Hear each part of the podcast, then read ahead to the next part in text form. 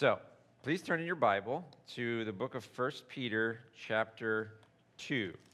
1 Peter 2. Hopefully, you brought your Bible. I recommend bringing your Bible. I will shame you if you don't. Uh, no, I won't shame you if you don't.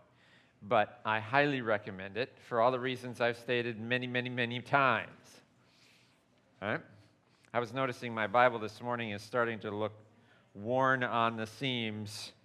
I don't want to get a new one. I like it too much. But if you have your own Bible, it can become a friend to you, a companion that lasts through time. It's easier to find things in a Bible you're familiar with. And I don't care how many times I open up the Bible app on my phone, it doesn't feel like a friend. It's cold, it doesn't care about me, and I can't underline and write in the margins. That's dumb. All right? And plus, notifications pop up all the time. It's so tempting to just step away from what I'm reading and look at that. Paper Bibles are the best. All right, end of rant. So this morning we're going to talk about uh, several verses right in the middle of chapter 2. And uh, they all relate to a concept that uh, we understand from a very early age concept of ownership. One of the first words that toddlers learn is mine, right after no, all right? Okay, that's the personal boundary word. And then you got the personal property word, mine. And, um, and we learn how to, we don't really, like, I don't know, it's like instinctive to like, let's grab things. And we don't want anybody to take it from us. And uh, kids that grow up about the same age can wrestle over stuff and fight and take them from each other and makes them very upset and they run to mom and scream and holler. And so uh, you know, these ideas aren't very they're, they're not really learned we just kind of instinctively develop the, and part of our sin nature yay for this is that uh, we tend to think that there are things that are ours that really aren't ours and we claim them right? And uh, and that can be um, a big problem for us. Um, what was one of your earliest prized possessions? Hmm. Think about that. We'll ask that question again in small group time. But mine was uh, a blankie, like Linus had. It was like an, it, I think it originally was white, but uh, I remember it to be like this um, smoky yellow uh, from use and wear and tear and was frayed at the edges, and it had flowers on it. Yes, it wasn't very manly. But I love that thing. It was just the right texture, you know, and something just feels just so soft. So that was my, one of my, I was in separate, like Linus from Peanuts. Another thing that I had that I, you couldn't tear out of my hands was a stuffed turtle. And it had a jogging suit on with a hoodie and sneakers, and I called it Tubby. It's really cool. I love that thing. I don't know what happened to it. I think it got tossed in a, brown, a black bag of uh, stuffed animals that my mom gave me uh, when Amy and I got married. She wouldn't keep it in the house for me. I was mad. Um, but the Bible says a lot to us about ownership. And some of it is simple, and some of it requires some thinking. For example, um, the Israelites went into the promised land. It was promised to them, so that would be their land. But it was somebody else's land before that. So God gave them land that belonged to somebody else. So now they have their own land, it's personal property. But then in that land, they were subdivided into uh, tribes each tribe had its own land, and each family clan had its own land, and you had your own personal land. And you could sell the land or you can trade it away if you needed it. But every so often, they would have a year of Jubilee every 50 years. And in the year of Jubilee, any land that had been purchased from somebody else or taken in some exchange had to be returned to the original owners. So a family's land always stayed in the family. And so that's personal property in the Old Testament. And then, you know, of course, there were personal possessions. Uh, you know, things like uh, David going down into the uh, camp where Saul was uh, uh, staying and he stole his water jug and he, he left and, and then he held it up and said, See, I got your water jug.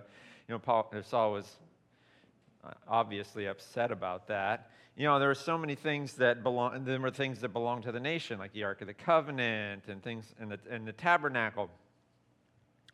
And then you move into the New Testament, and you know, there's personal property. But in Acts chapter 2, it says that people in the church began to share things with each other. And they, it says they held everything in common. So they had kind of a communal uh, sense of personal property. You know, it may be yours, but you share it with this person or that person.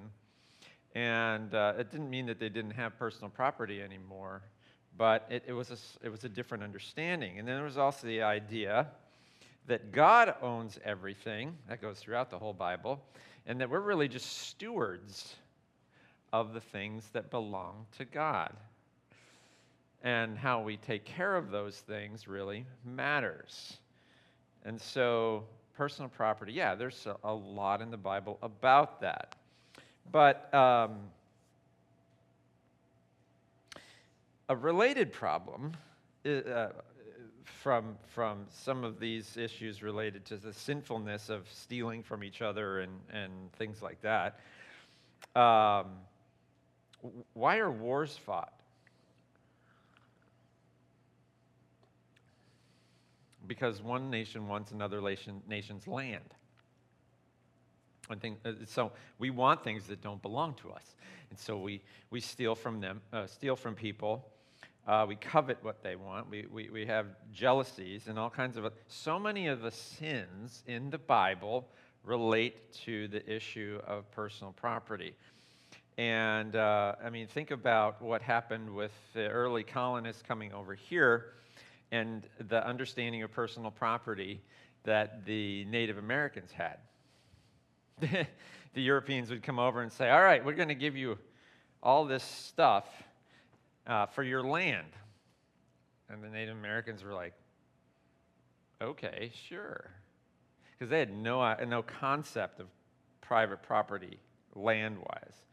They, they, the, the, the land belonged to everybody, and so you couldn't really own the land. And so when they started getting kicked off the land because they had sold it to the uh, Europeans, they were like, What? You can't do that. You can't have ownership over the land, even though it was purchased from them. They didn't really understand that concept. And so they got kicked off the land. But, I mean, this just isn't a history lesson. Uh, this drives to the core of who we are as individuals. Uh, uh, in, in America, especially, we're fiercely independent people, and we have our, you know, I have my castle, I'm the king of my castle, and I've got my stuff, and you don't touch my stuff. Uh, I'm a master of my own destiny. You know, you'll pry this gun out of my cold, dead hands, kind of a uh, mentality a lot of us have in our, our country. Um, but let me ask you a question Is there anyone who has a right to expect things from you or tell you what to do? or tell you what to do with your stuff. And we're going to talk about that this morning. So, we're going to do a, a, a, talk on this today and a talk on it next week because Peter has a lot to say it, about it. And um, so, I remember when I was in high school, some of the kids that I knew got these fancy new cars. Man, I was jealous. And I had to drive the family car. And it was a white Dodge minivan with red stripes on the side. It smoked out the back, had a four cylinder engine, so it could barely get up hills. And I didn't like it. It started to rust. Man, I did not like that at all. And these guys that had their fancy cars, they'd be out like waxing it and, and and washing it and shining the wheels. And I was like, man.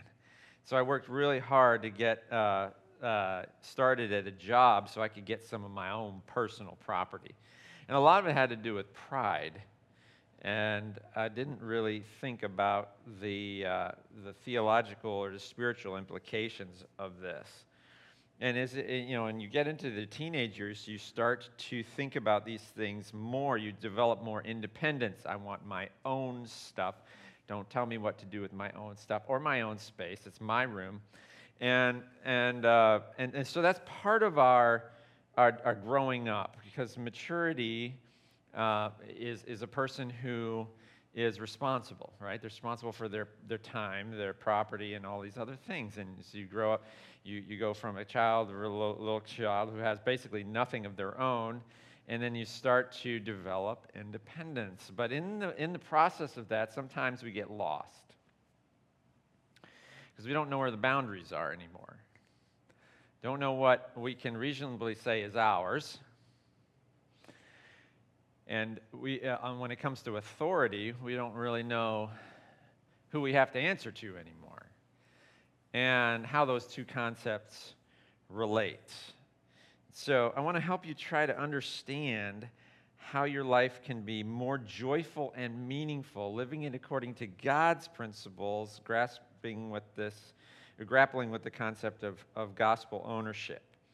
So, uh, let's review where we've been so far. First of all, we talked about the living hope concept. The resurrection has given us the uh, justification for a hope in eternal life. That's something so powerful. And then we, uh, we learned that, that Peter taught us that there's something that comes along with the living hope an expectation of holiness, being different, not in a weird way, but in a good way. And then lastly, uh, last week we saw this concept of growing in Christ, infants, little children, and now we, we grow. And how do we do that? God expects us to grow through obedience. Okay, so today we're going to talk about whose we are and who we are and what that means. All right, let's look in verses 9 through 12. Okay, You've Follow along with me, verses 9 through 12, chapter 2. But you, Christians, are a chosen race, a royal priesthood, a holy nation, a people for his possession, that you may proclaim the excellencies of him who called you out of darkness into his marvelous light. Once you were not a people, but now you are God's people. Once you have not received mercy, but now you have received mercy. Beloved, I urge you as sojourners and exiles to abstain from the passions of the flesh which wage war against your soul. Keep your conduct among the Gentiles honorable, so that when they speak against you as evildoers, they may see your good deeds and glorify God on the day of visitation. All right, let's pray. Heavenly Father, we thank you for this day. I thank you for these students, and I pray that as we consider your word this morning, that you would help us to understand it. Lord, once we understand it, or once we have been reminded of what we've known previously, would you help us to apply it to our lives? Would you help us to submit ourselves to it and experience the joy of doing so? In Jesus' name we pray. Amen. What do you notice first in the text in verse 9? I noticed that we are given four names. Now, that's all of us together, not individually. Four names. First of all, we are a chosen race. We're chosen by God.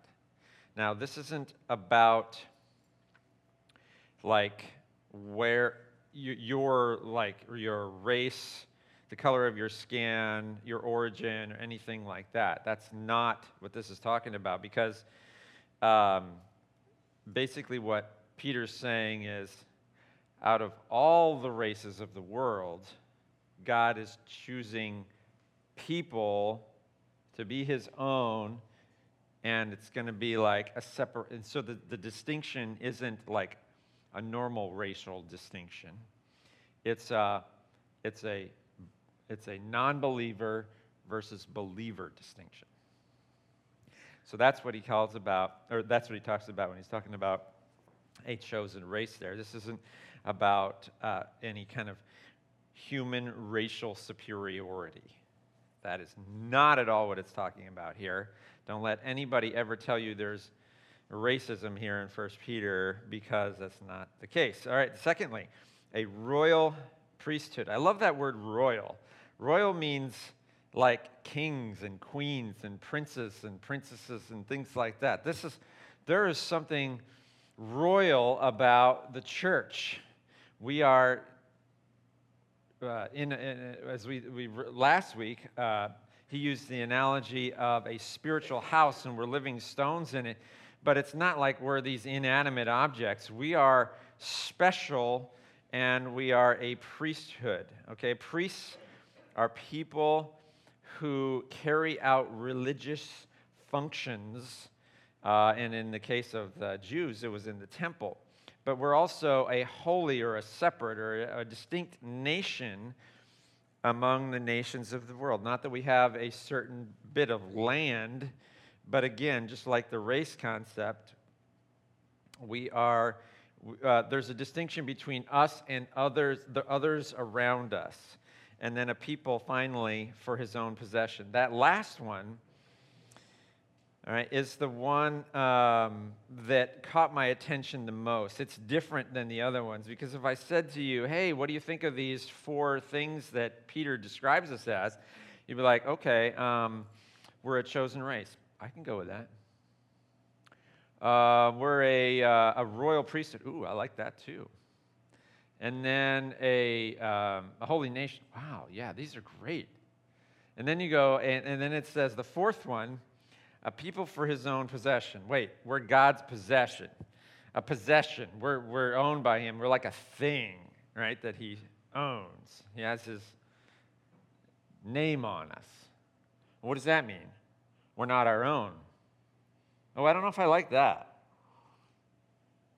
That one's a little more difficult to stomach. And so, three wonderful things, and you might think, ah, being someone else's possession isn't all that wonderful. But we are His. It says it right here. We are His possession. He owns us. We don't own us, He does. Uh, now, of all, of all the things that Christians should be quite aware of, is that when we decide that we want to trust Jesus as our Savior, we then get to be in a royal priesthood, a holy nation, and all of that. And there's so many benefits. And we like to think about those. And, and, and I want you to see that being God's possession is one of those benefits. It's not like the other side of the coin, the nasty side of being a Christian. It's perhaps one of the greatest things about being a Christian being a Christian means that we have surrendered our will and uh, understand that there's been an ownership transfer. Uh, we, we see in the Bible that um, there's an either or. You're either a slave to sin or a slave to righteousness. There's this idea in America, like I said before, we're fiercely independent that we really are ourselves. We own us. You can't tell me what to do. I'm mine. I own my destiny. I do what I want. That idea is foreign to the Bible. You can't, th- there's no option in the Bible for us to say, I own me. It's either sin owns you or God does. So there goes that fierce independence out the window. It's really, if you think about it, the idea that I own me is a self deception. It's really not true. And we can tell ourselves it's true all we want, but it's not really the case.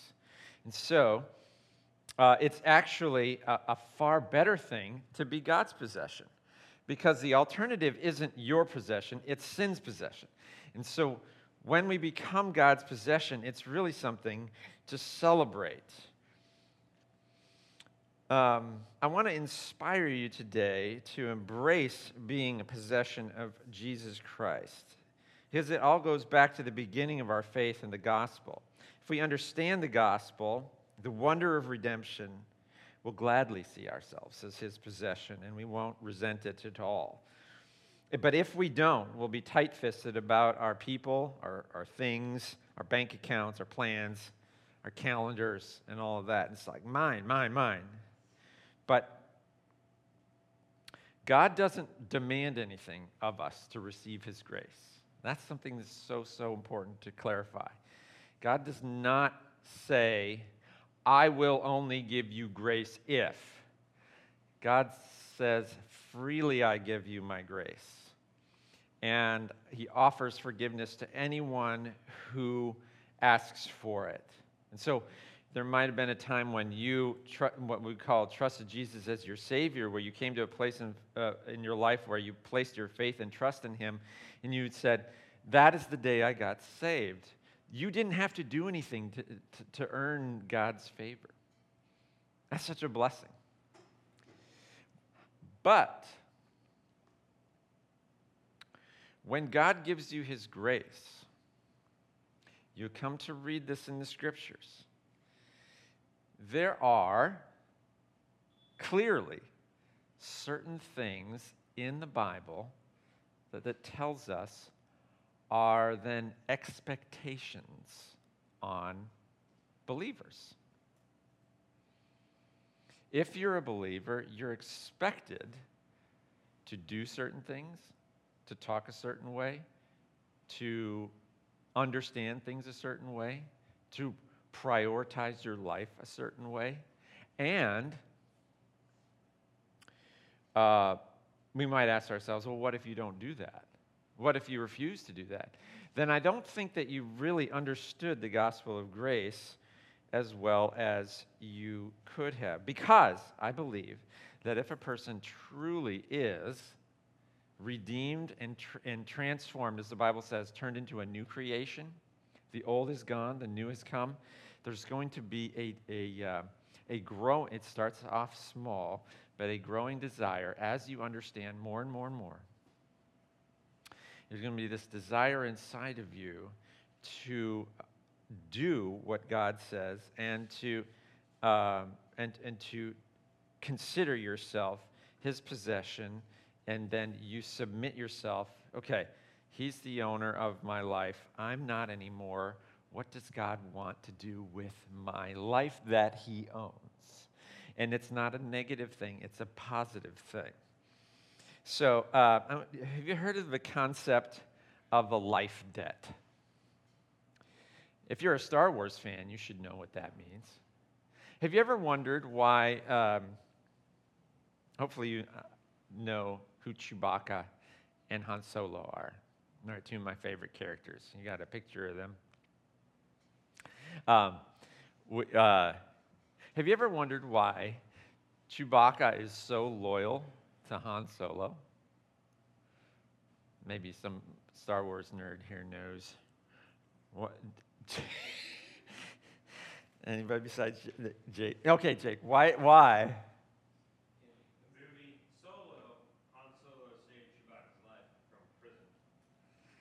Yes. And so, what did that mean? I mean, like you save somebody from prison, big deal. So, did they just become friends because of that? Or was there something more? Well, in the Wookiee culture, they had this concept of a life debt. If somebody saves your life, you are then indebted to them with your life, or you know, to, to save their life. So, uh, so, so, so Chewbacca then became indebted to, to Han and so he followed him around to try to protect his life because uh, Han had saved his life. And of course, Chewie saves Han's life multiple times, but he doesn't leave. It only the life debt only requires a one-time life saving, and then you're free to go. But Chewie didn't. He stayed, and they, they developed this friendship, and so they uh, uh, were through through thick and thin. They were just inseparable from each other. And, um, and there's a sense in which we owe Jesus something similar. You can see, uh, you know, Jesus kind of basically swoops in and rescues us from death. And what do we do? Just say, hey, thanks, bye. Is that the Christian life? For a lot of us who don't want to be bothered with much of anything related to Christianity, it is a lot like that. It's kind of like, hey, thanks for the salvation, see ya. Well, that's not Christianity. And there's a sense we owe a debt of gratitude to our Savior that would, would motivate us to follow him wherever he goes and, and, and, and be so interested in, in, in the things that he would want from us that it, it's like it's like it's like Chewie. He's never like begrudging. Oh, I got to follow him everywhere. It's horrible. I really hate him, but I've got this life debt to figure out, and I'm just got. I can't wait for him to get into some danger so I can save his life and be done with him. No, that's not how it worked. And it shouldn't work that way for us either. And so uh, there's this old song that we sometimes sing the chorus to, and it says, Jesus paid it all, all to him I owe. Sin had left a crimson stain, and he washed it white as snow.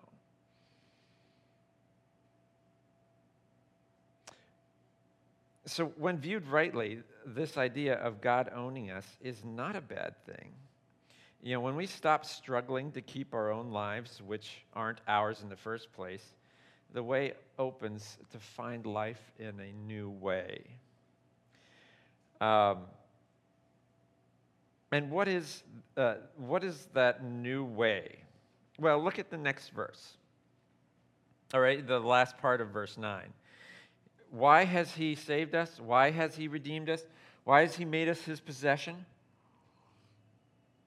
It says, so that we may proclaim the excellencies of Him who called us out of darkness into His marvelous light. And so we are pointers, as it were, to the glory of God. When, uh, when we have opportunity, we we magnify the glory of God as Christians. That is what we have been saved to do. That's the, the purpose for our redemption. Now, of course, God loves us, and, and the Bible tells us that in, in uh, John 3.16 that he loved the world so much that that motivated him to do that. But as a result, we have opportunity now to reflect back to God the glory that he deserves. And so, you know, we say, uh, to people, wow, uh, no, I belong to God. I don't belong to anybody else. But here, let me tell you about how that's such a good thing in my life. And then we talk about our salvation experience, or we go out in nature and we talk about things. I was uh, out with Peter uh, the other day. We were shoveling snow together. It was night. And um, it's cold, and, and we're talking, you know, and. Um, when Peter gets cold, I don't, he kind of gets chatty sometimes. And uh, he, he was talking about um, different horrible ways that people could die. And it just randomly popped into his head like, oh, could you imagine dying like this or like that? And I was like, what are we talking about here? And um, and uh, it's like, well, I suppose that, yeah, that would be horrible. Uh, but how about we talk about something else? Have you ever considered a snowflake? you know, it's like, uh, how can we take this and turn, redeem the moment that we have together? It's like every one of them is so unique. And uh, there aren't, as far as I know, I've been told over and over again that there are no two snowflakes that are like, wow. And God created all of this and his imaginative power is all around us, and we just kick it around, take it for granted. And isn't it amazing? And I'm trying to point his attention to God. See how that works? And so you have opportunities. We, we want to try to get people to think vertically because we're always thinking horizontally all the time.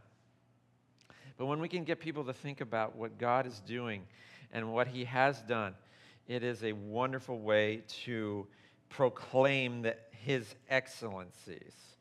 And so, according to the, this verse, um, God has, has purchased us for a reason. Uh, not to just live for ourselves anymore, but for Him who died and gave Himself for us. Yeah, my neighbor bought a snowblower two years ago, and he had it all out and gassed up, and he was so excited to be finally using the snowblower that he got two years ago. And uh, it was blowing snow. So he was happy because it was doing what it was designed to do. And it was do- doing what he purchased it to do. If it's not blowing snow, it's doing something else, then it's not fulfilling the purpose for which he bought it. And the same is true with God. Are we fulfilling the purpose for which he purchased our lives? The purpose of proclaiming his excellence, of pointing to God's glory.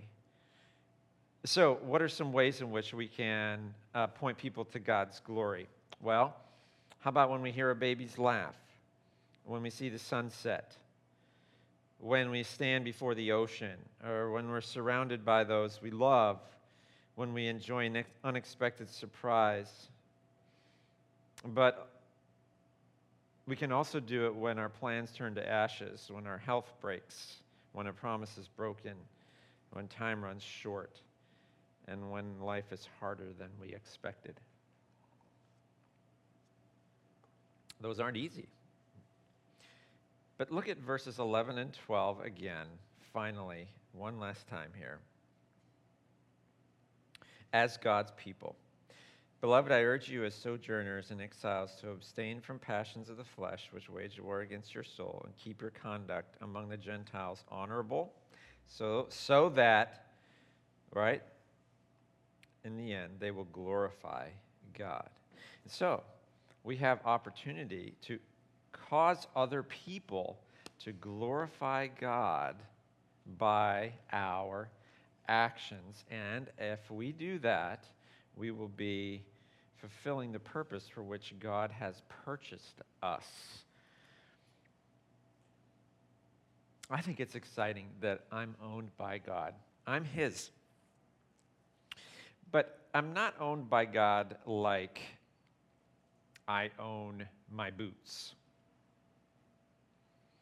Kick them around, mistreat them, or anything like that. I'm owned by God in the same way that